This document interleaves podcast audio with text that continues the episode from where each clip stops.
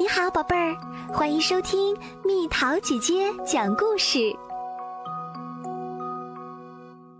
鳄鱼除外。斑马邀请所有动物来参加他的生日派对，当然除了鳄鱼。邀请函，欢迎前来参加我的生日派对，超级好玩哦！时间。明天日落时分，地点：萨凡纳大道四十三号，鳄鱼除外。咱们偷偷溜进派对，然后把它们通通吃掉。鳄鱼克朗彻提议道：“好主意，但怎么才能溜进去呢？”鳄鱼克莫普问。“别担心。”鳄鱼斯内普说，“我有个绝妙的主意。”乔装打扮后的鳄鱼兄弟，一个接一个地溜进了斑马的派对。先是克朗彻，然后是克莫普，最后是斯内普。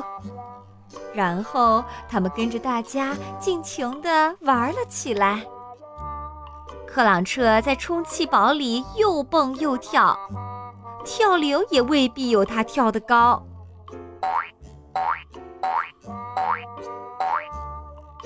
科莫普在参加击鼓传礼物的游戏。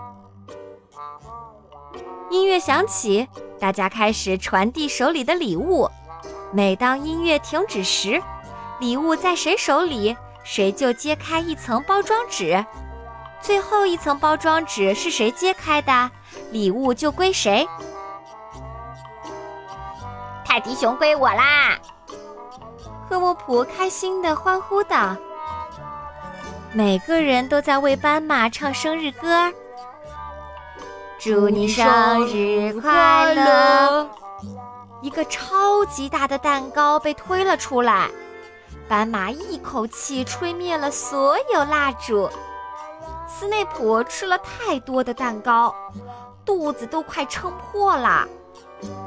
吃完蛋糕，大家又跳起了康佳舞。一种古巴舞蹈，众多舞蹈者列队进行，跟着节奏摇摆身体。鳄鱼兄弟还带领大家唱起滑稽的歌儿，呐呐呐呐呐呐呐呐呐呐！万岁！好多好多的气球从天而降，大家比比看，谁戳破的气球多。然后大家又去花园玩儿，啊，哈哈哈哈！我最喜欢烟花啦！科莫普激动地说：“快乐的时光总是过得飞快。”斑马的生日派对到了结束的时刻，克朗彻、科莫普和斯内普对斑马表示了感激。并跟大家一一挥手告别。鳄鱼兄弟开始朝遥远的家走去。哇哦，这个派对实在是太棒了！科莫普说：“好玩极了。”克朗彻十分赞同。等等，斯内普突然懊恼道：“哦不，我们忘了把它们偷偷吃掉。”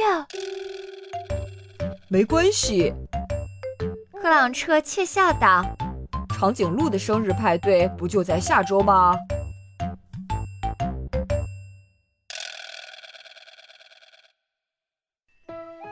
好啦，小朋友们，故事讲完啦。生日派对上有些什么游戏可以玩？你给蜜桃姐姐出出主意吧。